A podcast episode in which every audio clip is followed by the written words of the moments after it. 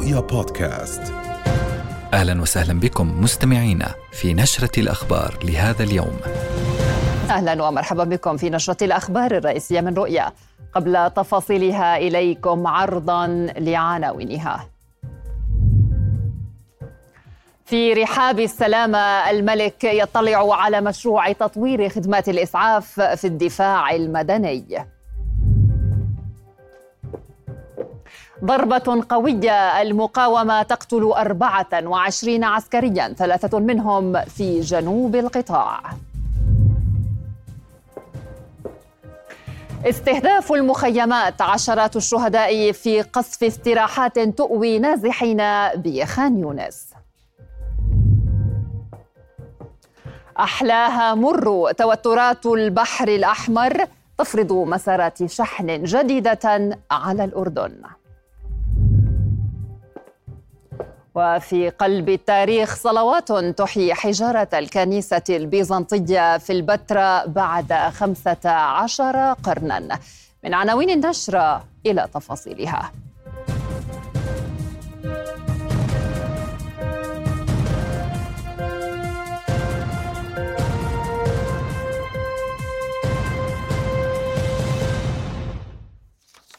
أهلا بكم. زار جلالة الملك عبد الله الثاني القائد الأعلى للقوات المسلحة اليوم مديرية الدفاع المدني واطلع على مستوى جاهزية المديرية وآليات العمل والاستجابة في تقديم خدمات الحماية المدنية.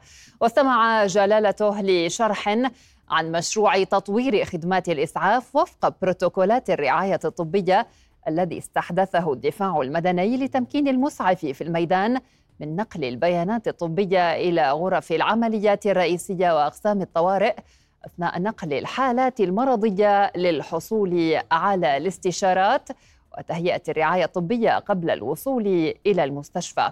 واطلع جلالته على معرض يضم أحدث الآليات والمعدات التي أدخلت الخدمة أخيرا بهدف تعزيز كفاءة العمل ومنها روبوت لمكافحة الحرائق في المناطق الخطرة وطائرة مسيرة لإطفاء الحرائق في المواقع المرتفعة والضيقة ومعدات خاصة بالفرق المتخصصة كفريق التعامل مع المواد الخطرة وفريق البحث والإنقاذ الدولي. في ضربة وصفها جيش الاحتلال بالقوية قتل 24 عسكريا ثلاثة منهم في معارك جنوب القطاع ما دفع القادة الإسرائيليين للتعبير عن ألمهم ووصف المعارك في خان يونس بالقاسية. ومن شمال القطاع إلى جنوبه يسابق الاحتلال الوقت. ولمن يسعفه بشبه إنجاز أو يضمد جرحه النازف جنودا وهيبة وخسائر. لم يتفق المسؤولون السياسيون والعسكريون الإسرائيليون الغارقون في وحل الانقسامات والخلافات الداخلية كما اتفقوا في وصفهم لليوم الأقسى منذ أن تورطت ترسانة الاحتلال الهائلة بشباك غزة قبل نحو ثلاثة أشهر. إنه صباح صعب على التحمل وكارثة رهيبة وثمن باهظ للغاية وضربة قوية وغيرها من أوصاف الألم والخيبة التي عبر عنها المسؤولون الإسرائيليون في أعقاب الإعلان عن الحصيلة الأعلى منذ بدء الحرب مقتل 24 ضابطا وجنديا في 24 ساعة جراء عملية في منتهى الذكاء للمقاومة في مخيم المغازي وسط القطاع وعلى بعد 600 متر فقط من الشريط الحدودي. فلدى إقدام جنود الاحتلال لتفخيخ مبنيين في المخيم من أجل تفجيرهما تبادر كتائب القسام التي تربصت بالجنود بإطلاق صواريخ مضادة للدروع مما أدى لانفجار العبوات الناسفة وانهيار المبنيين على الجنود في مشهد تدميري صار مألوفا في القطاع غير أن هذه المرة على رؤوس جنود الاحتلال. حادثة مفصلية ستدفع المجتمع بكافة أركانه في الأراضي المحتلة وفق تقديرات باحثين في شؤون الاحتلال إلى التفكير مجددا بجدوى تلك الحرب التي ما فتئت تكبد جيشهم الخسائر تلو الخسائر دون أن تحقق شيئا من أهدافها المعلنة في القضاء على حركة حماس أو استعادة المحتجزين. من أجل ذلك سارعت قيادة مجلس الحرب إلى بث كلمات المواساة لمجتمع الاحتلال. أكدوا خلالها بأن الحرب متواصلة وأن ما جرى كان في سبيل تطويق منطقة خان يونس حيث المعارك القاسية في محاولة كما يبدو لامتصاص الصدمة الكبرى على المنظومة الاجتماعية والأمنية والعسكرية والحيلولة دون انهيارها. نحن رؤوسنا في ذكرى الذين سقطوا ومع ذلك فإننا لا نتوقف للحظة عن السعي لتحقيق الهدف. تحقيق النصر المطلق. سنقاتل معا وسنفوز معا.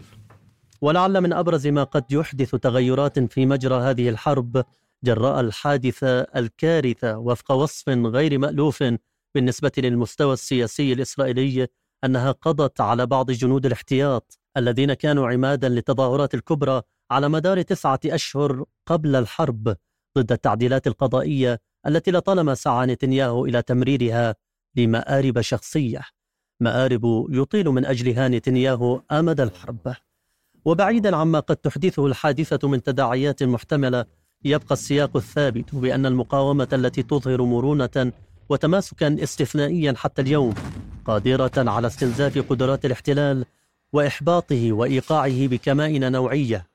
فيما يواصل الجيش الذي يصف نفسه بالأكثر أخلاقية في العالم بإبادة الغزيين وتدمير منازلهم تعبيرا فاضحا ربما عن الفشل والسخط والارتباك ولرصد ردود الفعل في الأوساط الإسرائيلية بعد هذه الضربة لجيش الاحتلال تنضم إلينا من رام الله مراسلتنا أسيل سليمان.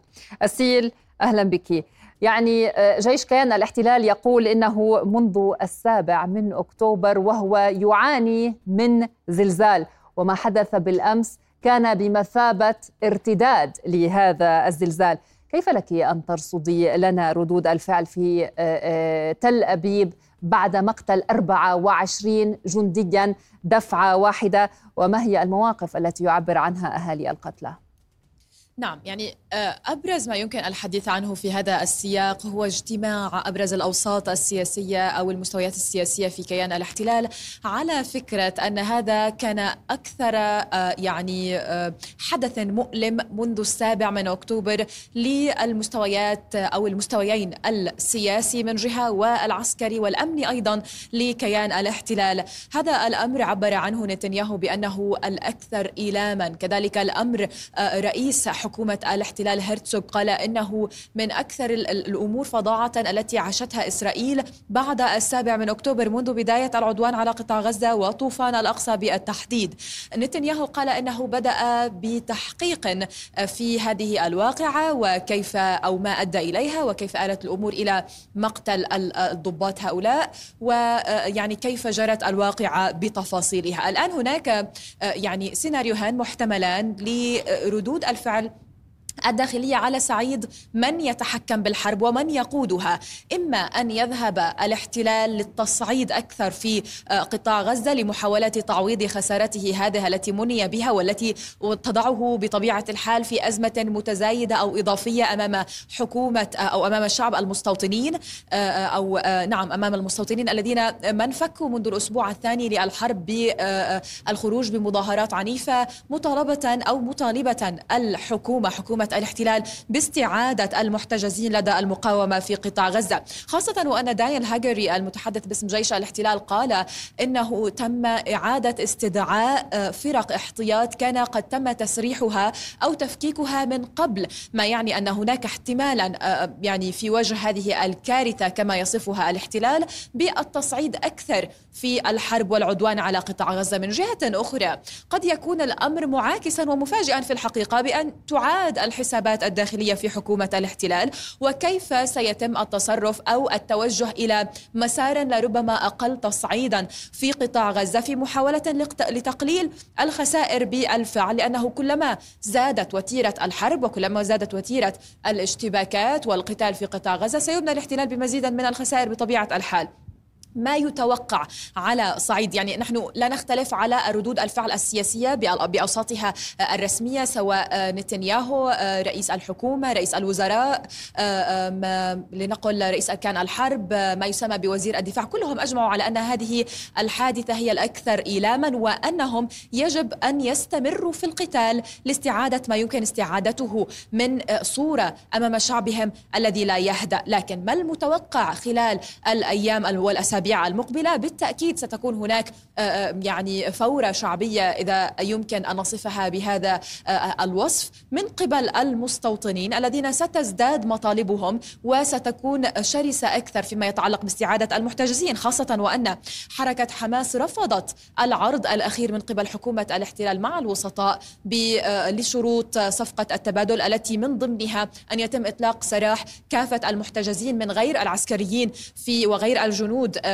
الذين تحتفظ بهم المقاومة مقابل وقف لربما طويل لإطلاق النار. ووصف طويل هو وصف فضفاض في الحقيقة لم يتم إدراج آه، آه، مدة زمنية محددة أو ثابتة بالفعل لهذا الوصف في شروط الصفقة. كذلك الأمر كان هناك حديث أيضا عن يعني إطلاق سراح عدد من الأسرى الفلسطينيين مقابل هذه الصفقة ولكن لم يتم إدراج بعض الجنود في قائمة التبادل أو أي صفقة مستقبلية. وعلى على كلا الحالتين أو كلتا الحالتين آه، حكومة أو حركة حماس قامت برفض هذه الصفقة. ما يعني تأجيج الأوساط بين المستوطنين ويعني اندلاع آه، آه، مظاهرات أوسع وأكبر بمطالبه حكومة الاحتلال بالإفراج عن أو باستعادة المحتجزين لدى حركة حماس حماس في قطاع غزة. أسيل سليمان شكرا جزيلا لك. كنت معنا من رام الله. مع احتدام المعارك وحشد قوات الاحتلال على امتداد القطاع أعلنت كتائب القسام سيطرتها على ثلاث طائرات درون صهيونية منها طائرتان انتحاريتان من نوع معوز جنوب حي الزيتون بمدينة غزة. كما استهدفت القسام دبابة إسرائيلية من نوع ميركافا بقذيفة الياسين 105 غرب مدينة خان يونس جنوبي القطاع وسط استمرار الاشتباكات الضارية بالمحور الغربي للمدينة.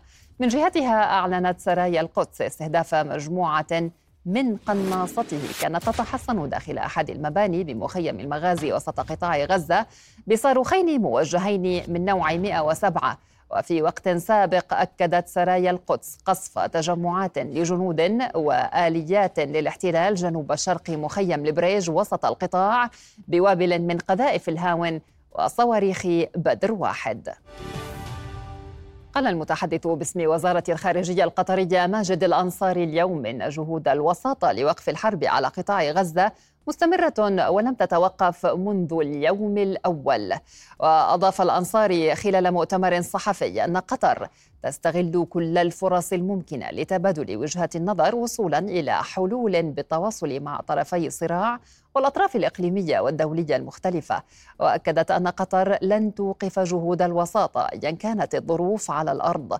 وتابع أن الأمور تتغير على الأرض والتصعيد الذي يجري يؤثر دائما على عملية الوساطة. والوضع الإنساني في غزة يسوء يوما بعد يوم.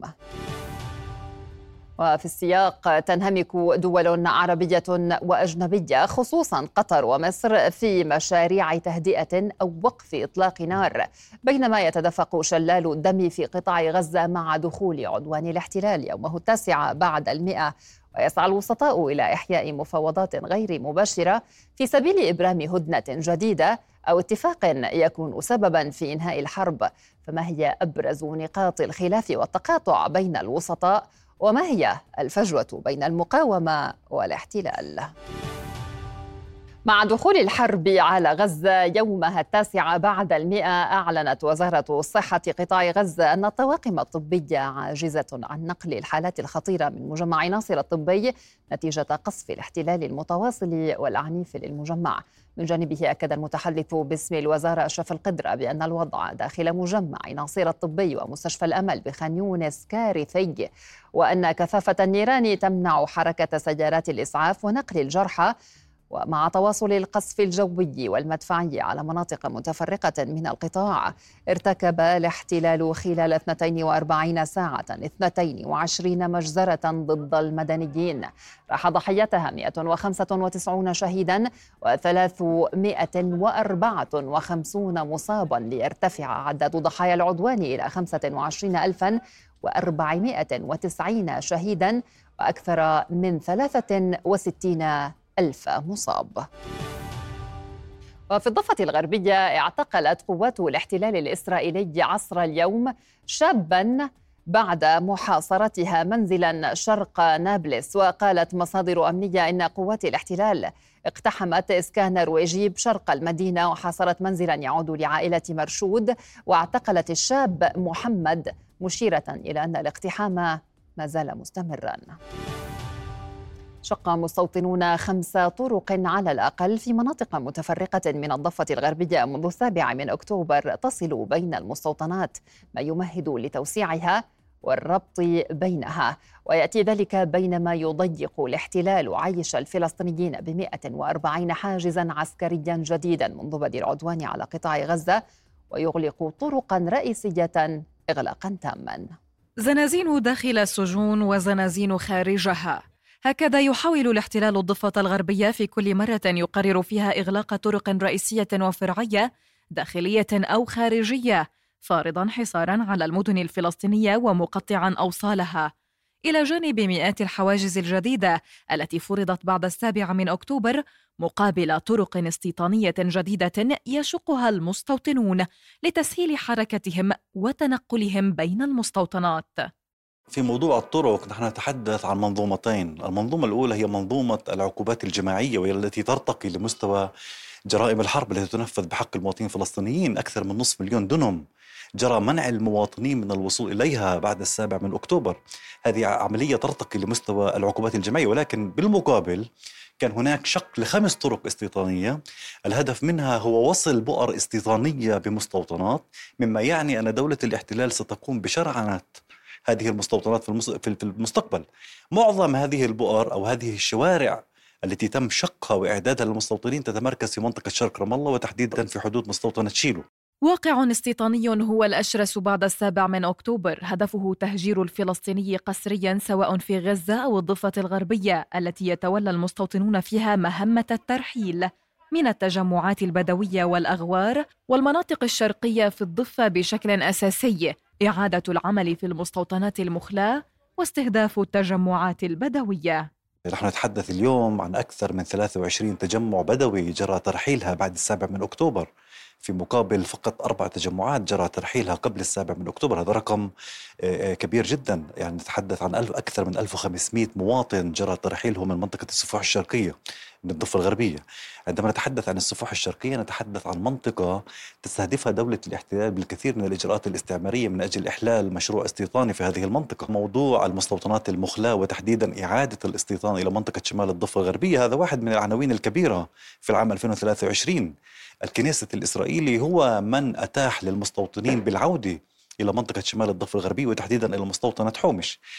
ما جرى تحديدا بعد السابع من أكتوبر في مسألة مستوطنة حومش أن آه، سلطات الاحتلال وتحديدا الإدارة المدنية منحت إذنا بالتخطيط على مساحة 33 دنم من أراضي المواطنين وهي مناطق مصادرة من العام 77 من أجل توسعة البؤرة التي يجري الآن العمل على تحويلها إلى مستوطنة أدوات يرافق تنفيذها عنف غير مسبوق من المستوطنين الذين تدعمهم حكومتهم بالسلاح والغطاء القانوني حيث أصبحوا أداتها التنفيذية إلى حد بات فيه المستوطنون يختطفون المواطنين ويسلمونهم لجيش الاحتلال لاعتقالهم.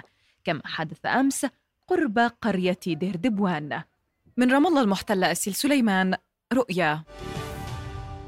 رزقت عائلة الشهيد عبد القادر القواسمة بالطفلة الأولى بعد يوم على هدم الاحتلال لمنزلهم وشهرين على استشهاد الوالد. وحملت الطفلة اسم قدس وهو الاسم الذي اختاره والدها قبل استشهاده. البدر كطلعته وجه جميل والشمس كبسمته ظل ظليل هو عبد الله خير الخلق ومصطفى وحبيب الله خير مبعوث لوحي الله. هذه الطفلة قدس القواسمة جاءت إلى الحياة الدنيا بعد يوم واحد من هدم الاحتلال لمنزل عائلتها. حرمها الاحتلال من المكان الآمن بعد أن حرمها من حضن والدها عبد القادر الذي ارتقى شهيدا قبل شهرين. بعد سنوات من استشهاد والده. حملت اسم قدس الذي اختاره والدها الشهيد قبل رحيله. يعني هدموا البيت بالأمس ولكن الحمد لله رب العالمين لم يهدموا الإرادة.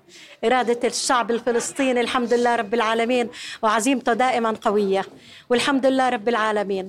آه، إحنا الحزن لا يستمر معنا. الحمد لله. إحنا بنعيش وبنحيا برضا رب العالمين ورب العالمين أنعم علينا الحمد لله رب العالمين بهذه الطفلة التي نورت حياتنا. ابنة الشهيد عبد القادر قدس الحمد لله رب العالمين.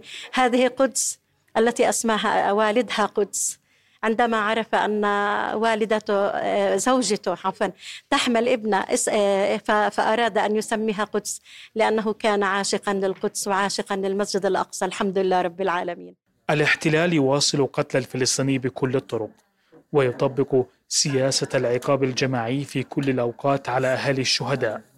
فهذه الطفلة جاءت بعد أيام طويلة من الحزن على هذه العائلة التي لم تزيل بعد حجارة منزلها المهدوم لكنها نجحت اليوم في سرقة لحظة من الفرح تبدأ معها قدس أولى لحظاتها في هذه الحياة واجمل منك لم ترى قط عين. وأطهر منك لم تلد النساء.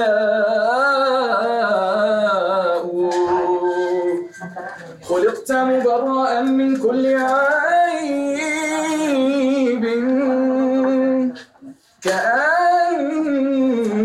كأنك قد خلقت كما تشاء.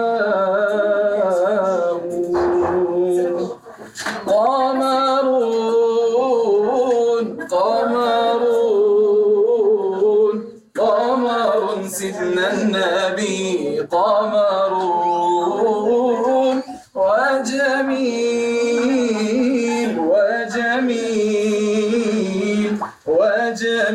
سيدنا النبي وجميل. هذه قصة من القصص التي تم توثيقها والتي تتناول عنوان الطفل الفلسطيني. كيف يبدأ حياته وماذا ينتظره ويحفظ فيما بعد؟ كيف يجرم الاحتلال بحقه ويحرمه من جده ووالده وبيته؟ هذه قدس جاءت إلى الحياة الدنيا بعد رحيل والدها وهدم منزلها. حملت اسما اختاره والدها الشهيد الذي اختار هو طريق القدس نحو الشهادة. من الخليل محمد العدم رؤية على الحدود الشمالية مع فلسطين لا أفق للهدنة إذ تتواصل المواجهات بين حزب الله وجيش الاحتلال. فقد نفذ طيران الاحتلال غارة جوية استهدفت بالصواريخ مبنى في منطقة بين رومين وحومين الفوقة وسط معلومات أولية عن سقوط ضحايا. هذا وشن الاحتلال غارة على مجد السلم كما استهدف القصف المدفعي الإسرائيلي أطراف عدد من البلدات الجنوبية. في المقابل أعلن حزب الله استهداف قاعدة ميرون للمراقبة الجوية في جبل الجرمق للمرة الثانية وذلك ردا على الاغتيالات الأخيرة في لبنان وسوريا. ومن العمليات العسكرية التي نفذها حزب الله استهدافه تجمعا لجنود الاحتلال في تلة كوبرا بالأسلحة الصاروخية. في المقابل ذكرت وسائل إعلام إسرائيلية سماع دوي صافرات الإنذار في مناطق عدة وانقطاع التيار الكهربائي في مستوطنات الجليل الأعلى. مع تجدد الضربات التي تشنها قوات أمريكية وبريطانية على مواقع تابعة لجماعة أنصار الله الحوثي في اليمن حذرت إيران من اتساع نطاق الحرب في المنطقة. في حين تعهد وزير الخارجية البريطاني ديفيد كاميرون بالاستمرار في استهداف الحوثيين للحد من قدراتهم العسكرية. وأفاد التلفزيون الرسمي الإيراني بإرسال وزير الخارجية حسين أمير عبد اللهيان رسائل قوية للولايات المتحدة وبريطانيا حذر فيها من اتساع نطاق الحرب في المنطقة وتهديد السلام والأمن جراء الهجمات على الحوثيين. من جانبه أكد كاميرون أن الحملة الرامية إلى إضعاف القدرات العسكرية للحوثيين في اليمن مستمرة فيما توعد الحوثيون الولايات المتحدة وبريطانيا. وأكدوا أن الغارات الأخيرة لن تمر دون رد. هذا وكان التحالف الذي يضم الولايات المتحدة وبريطانيا والبحرين ودولا أخرى قد أعلن في بيان شن ضربات استهدفت ثمانية مواقع تابعة للحوثيين في اليمن. مناوشات تكتيكية بالوكالة. هكذا تبدو الحرب المستعرة بين محور إيران وتحالف عسكري بقيادة الولايات المتحدة خارج حدود الجانبين. فأين تقع ساحات المواجهة ومخالب الطرفين المستخدمة في معادلة توازن رعب دقيقة؟ أما الآن إلى أخبار الاقتصاد والزميل حمدان عايش. مساء الخير حمدان. مساء الخير ليلى.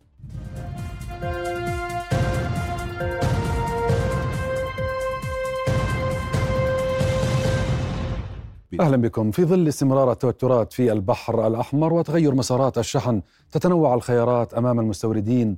أحلاها مر. مسارات ثلاثة لنقل البضائع من الشرق الأقصى وآسيا إلى الأردن.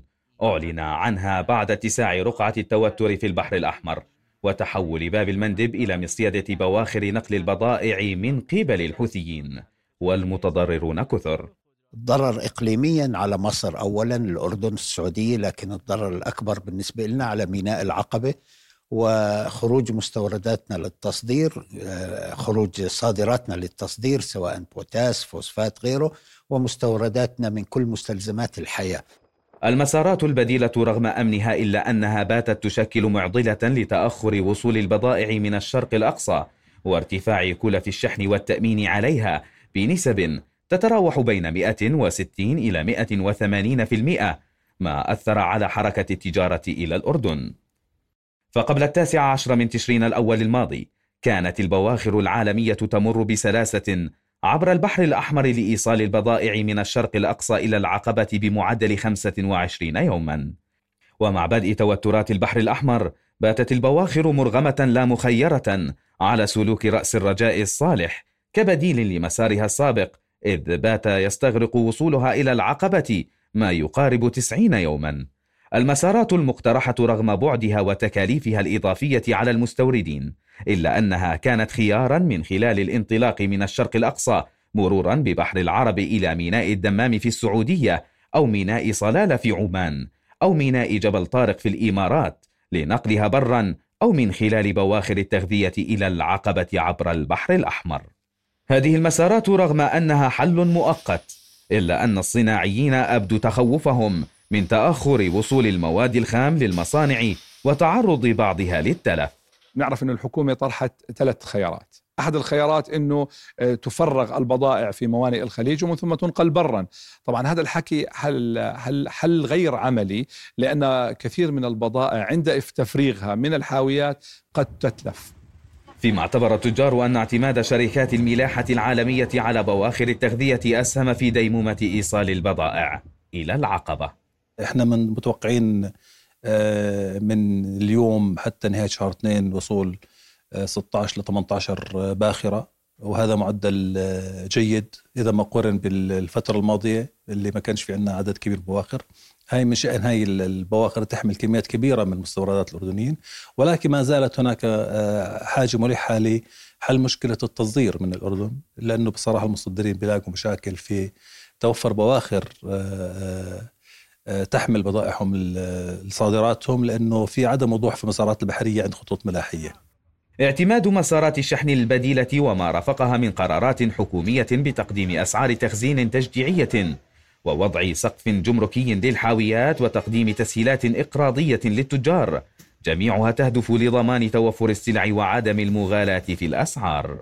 كل هذه الحلول مؤقتة ليبقى منسوب التوتر عند الشريان الرئيسي للتجارة العالمية الفيصل في انتهاء أزمة الشحن وانتهاء كابوس ارتفاع الأسعار أسامة بليبلي رؤية.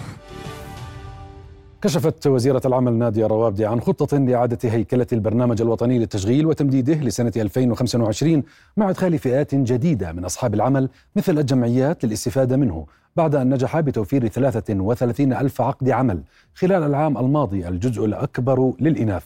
كما أكدت أن الوزارة لن تمنح فترة لتصويب أوضاع المخالفين من العمالة غير الأردنية والتي تتضمن إعفاء الرسوم والغرامات المترتبة عليهم. وذلك خلال مؤتمر صحفي للإعلان عن إنجازات الوزارة. عدد المخالفات كان 5681 مخالفة. عدد الشكاوى اللي وردت للوزارة كانت 13341 شكوى تم معالجة 91% من هذه الشكاوى. العدد اللي تبقى من هذه الشكاوى هي اللي ورد للوزارة في آخر الأشهر السنة وبالتالي لابد من إنها تمشي للأشهر القادمة حتى يتم حل هذه الشكاوى. نفذت الوزارة مع بالتعاون مع وزارة الداخلية ومديرية مديرية الأمن العام حملة تفتيشية مشتركة لغايات ضبط المخالفين. المرحلة الأولى الحملة الأولى كانت من شهر سبعة لشهر عشرة. تم ضبط 229 عامل وتسفيرهم. 44 قاموا فقط بتصويب أوضاعهم. قال برنامج الأغذية العالمي إن كميات قليلة جدا من المساعدات الغذائية تجاوزت جنوب قطاع غزة إلى شماله منذ بدء العدوان.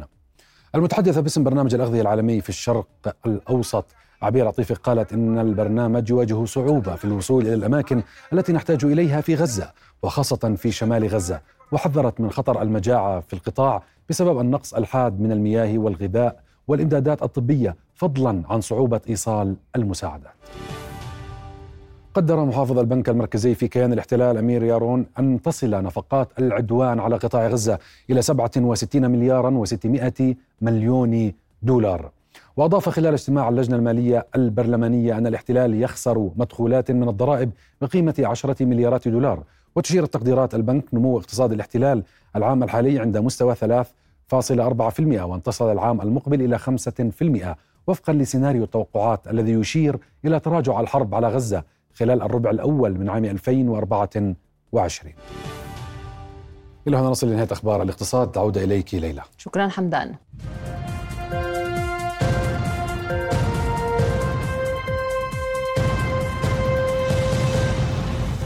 ترأس مطران الأردني للرومي الأرثوذكس خريستوفوروس خدمة القداس الإلهي في كنيسة بترا الرومية الأثرية لأول مرة بعد 1500 عام من العصر الروسي البيزنطي. وشارك المطران في الخدمة لفيف من الآباء الكهنة وراهبات أخوية دير السيدة العذراء ينبوع الحياة دبين ولجان سيدات الكنائس من مختلف محافظات المملكة كما حضر عدد من الشخصيات العامة والدبلوماسية. بأجواء روحانية واستذكار تاريخي لاستقبال الأردن لمسيحيي القدس. ومسيرة البناء الحضاري المشرقي العربي المشترك. أحيت كنيسة بترا الرومية الأثرية لأول مرة بعد 1500 عام خدمة القداس الإلهي بالصلوات والدعاء. اليوم بهاي الأجواء الروحية اللي عمالنا منعيشها وحقيقة لأنه زي ما حكيت بالوعظة اليوم مش نحن أمام حجارة جافة ولكن نحن أمام حجارة بتتكلم. بحضارة أبائنا وأجدادنا. حجارة بتتكلم عن وجودنا المسيحي في هاي البلاد المقدسة. من بداية المسيحية ليومنا الحاضر هاي الآثار وهاي الأبنية وهاي الأماكن المقدسة وهاي الأديار والكنائس هي بتتكلم كمان عن عيش مشترك إسلامي ومسيحي في بلادنا المقدسة. اللي سطرنا حضارة وتاريخ طيلة 1400 سنة. واليوم بننعم بهذا الحكم المميز لجلالة سيدنا الملك عبد الله الثاني ابن الحسين المعظم. الأردن مش فقط عبر التاريخ كان بلد مضياف اللي استقبل المسيحيين زي ما حكيت بين سنة 70 لسنة 134 مسيحيي القدس بالتحديد. ومن هون انتشرت المسيحية ككنيسة القدس لكل بلاد العالم. تسعى الجهات الرسمية وعلى رأسها سلطة إقليم البتراء التنموي السياحي من خلال هذا الاهتمام بمسارات وخدمات السياحة الدينية على تنوعها للنهوض بالواقع السياحي.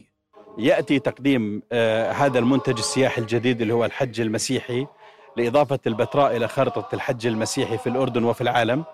عادة آه، الحج المسيحي في الأردن ينتهي في منطقة مادبة آه، كآخر موقع يأتوه الحجاج المسيحيين مكاور جنوب مادبة. نسعى من خلال تطوير هذه المنتجات ووضعها على خارطة السياحة للحج المسيحي آه، ليس فقط في البتراء وإنما أيضا في العقبة لإطالة أمد إقامة الزائر في المنطقة وزيادة وزيادة الإنفاق السياحي في منطقة الجنوب بشكل عام. هذه الكنيسة واحدة من مجموعة من الكنائس الموجودة في منطقة البتراء آه، تقريبا الموجود حوالي عشر كنائس تم اكتشافها. الواضحة المعالم ويحيط بهذا المكان حوالي أربعة من الكنائس اللي ممكن أنه الزائر يشوفها خلال وجوده في هذا المكان. الجهود التشاركية بين الكنيسة الأرثوذكسية ووزارة السياحة والآثار وسلطة إقليم البتراء تهدف لوضع كنيسة بترا الرومية على خارطة الحج المسيحي العالمي والأردني. ما يفضي إلى زيادة أعداد الزوار للمدينة وإطالة إقامة السواح فيها. قال نائب رئيس الوزراء وزير الإدارة المحلية توفيق كريشان إن بلدية غرب إربدة أعطت أنموذجا لبلديات المملكة للاعتماد على إيراداتها الذاتية في تقديم الخدمات وإقامة المشاريع التنموية. جاء ذلك خلال زيارته اليوم إلى بلدية غرب إربدة وافتتاحه المبنى الجديد للبلدية وعددا من المشاريع التنموية والخدمية. وكان كريشان قد افتتح المبنى الجديد للبلدية الذي بلغت كلفته حوالي المليون وربع المليون دينار بالإضافة إلى افتتاحه محكمة بلدية غرب إربد ومصنع الحاويات المعدنية ومصنع الكندرين بعد إعادة تأهيله ومحطة الصيانة للآليات. الإنجاز العظيم اللي أنا لمسته اليوم واللي شاهدته واللي أنا مبسوط جدا فيه من خلال شرح رئيس البلدية واطلعت على أرض الواقع والآن إحنا في مصنع اللي هو مصنع الحاويات اللي بنتج يوميا حوالي 70 حاوي ها؟ وهي 70 حاوي الموظفين اللي بيعملوا فيها حوالي 15 إلى 20 موظف اللي أنا قلت له مصنع مثل هذا بحاجة لاكثر من 30 موظف للقيام بالعمل. إنجاز عظيم جدا. بشكر أنا رئيس البلدية وبتمنى إخواني رؤساء البلديات أن نحذو حذو هذا الرئيس حتى يصير اعتمادنا على الموارد الذاتية تبعنا البلديات آن الأوان أن تعتمد على مواردها الذاتية. أكدت وزيرة التنمية الاجتماعية وفاء بني مصطفى على أن اللجنة الوزارية لتمكين المرأة ستعد تقريرا حول التقدم المحرز في تنفيذ إعلان بيجين على مستوى الأردن. بني مصطفى أعادت خلال ترأسها اجتماع اللجنة الوزارية لتمكين المرأة أعادت التذكير بأن عام 2025 يصادف الذكرى الثلاثين للمؤتمر العالمي الرابع لإعلان منهاج عمل بيجين 1995 الذي وضع خارطة طريق للمراجعة بشكل دوري كل خمس سنوات إضافة إلى مرور عشر سنوات على إقرار خطة التنمية المستدامة. والتي أحد أهدافها المساواة بين الجنسين وفي السياق ذاته. قالت الأمينة العامة للجنة الوطنية لشؤون المرأة المهندسة مها علي إن اللجنة ستباشر في صياغة تقرير بيجين السادس الذي سيقدمه الأردن في إطار دوره الذي دأبت على ممارسته اللجنة الوطنية الأردنية لشؤون المرأة في المراجعة الوطنية على مدار السنوات السابقة. اليوم اللجنة آه، الوزارية أقرت آه، آه، المنهجية اللي راح يتم فيها العمل والتشاور مع كافة القطاعات سواء الوزارات والمؤسسات الوطنية أو مؤسسات المجتمع المدني وحتى المشاورات اللي راح تكون على مستوى المحافظات. بالإضافة إلى ذلك أيضا استعرضت اللجنة أمور خاصة بعمل اللجنة الوزارية لتمكين المرأة. ستقوم اللجنة اللجنة آه، في إطار دورها في إعداد تقرير بيجين السادس اللي ستقدمه المملكة الأردنية الهاشمية وهو عبارة عن مراجعة آه، شاملة حول السياسات الاستراتيجيات التشريعات آه، وأيضا مدعمة بالبيانات فيما يخص إجراءاتنا وسياساتنا المرتبطة بتمكين المرأة وتعزيز حقوقها وتعزيز دورها في المجالات المختلفة. ضمن منهجية معتمدة من قبل هيئة الأمم المتحدة للمرأة.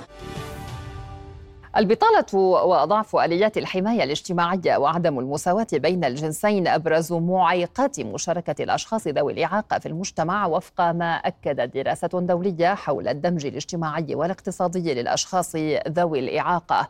حقوقيون دعوا خلال المؤتمر الأورو متوسطي الثاني حول الدمج الاجتماعي والاقتصادي للأشخاص ذوي الإعاقة دعوا إلى ضرورة تصدر قضايا الإعاقة الأجندة الوطنية بما في ذلك حالات الطوارئ والأزمات. وتوصلت الدراسة التي استعرضت حالة الدمج الاجتماعي والاقتصادي لذوي الإعاقة في المنطقة الأورو متوسطية إلى أن 50% إلى 90% من الأشخاص ذوي الإعاقة في المنطقة عاطلون عن العمل.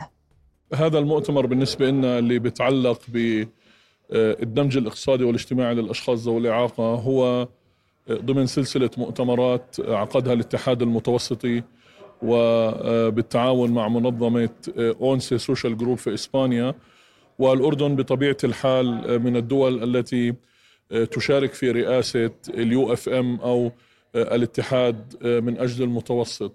وبالتالي هذا المؤتمر في ظل الظرف الراهن اللي بتشهده المنطقة بالنسبة لنا يعني الكثير لأنه يضع الإعاقة ويضع قضية دمج الأشخاص ذوي الإعاقة على أعلى سلم الأولويات خصوصا في حالات الكوارث والطوارئ والحروب التي تشهدها المنطقة خصوصا ما يشهد قطاع غزة من عدوان يعني لم يسبق له مثيل.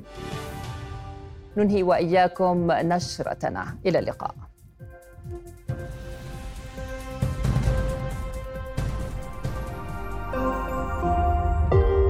رؤيا بودكاست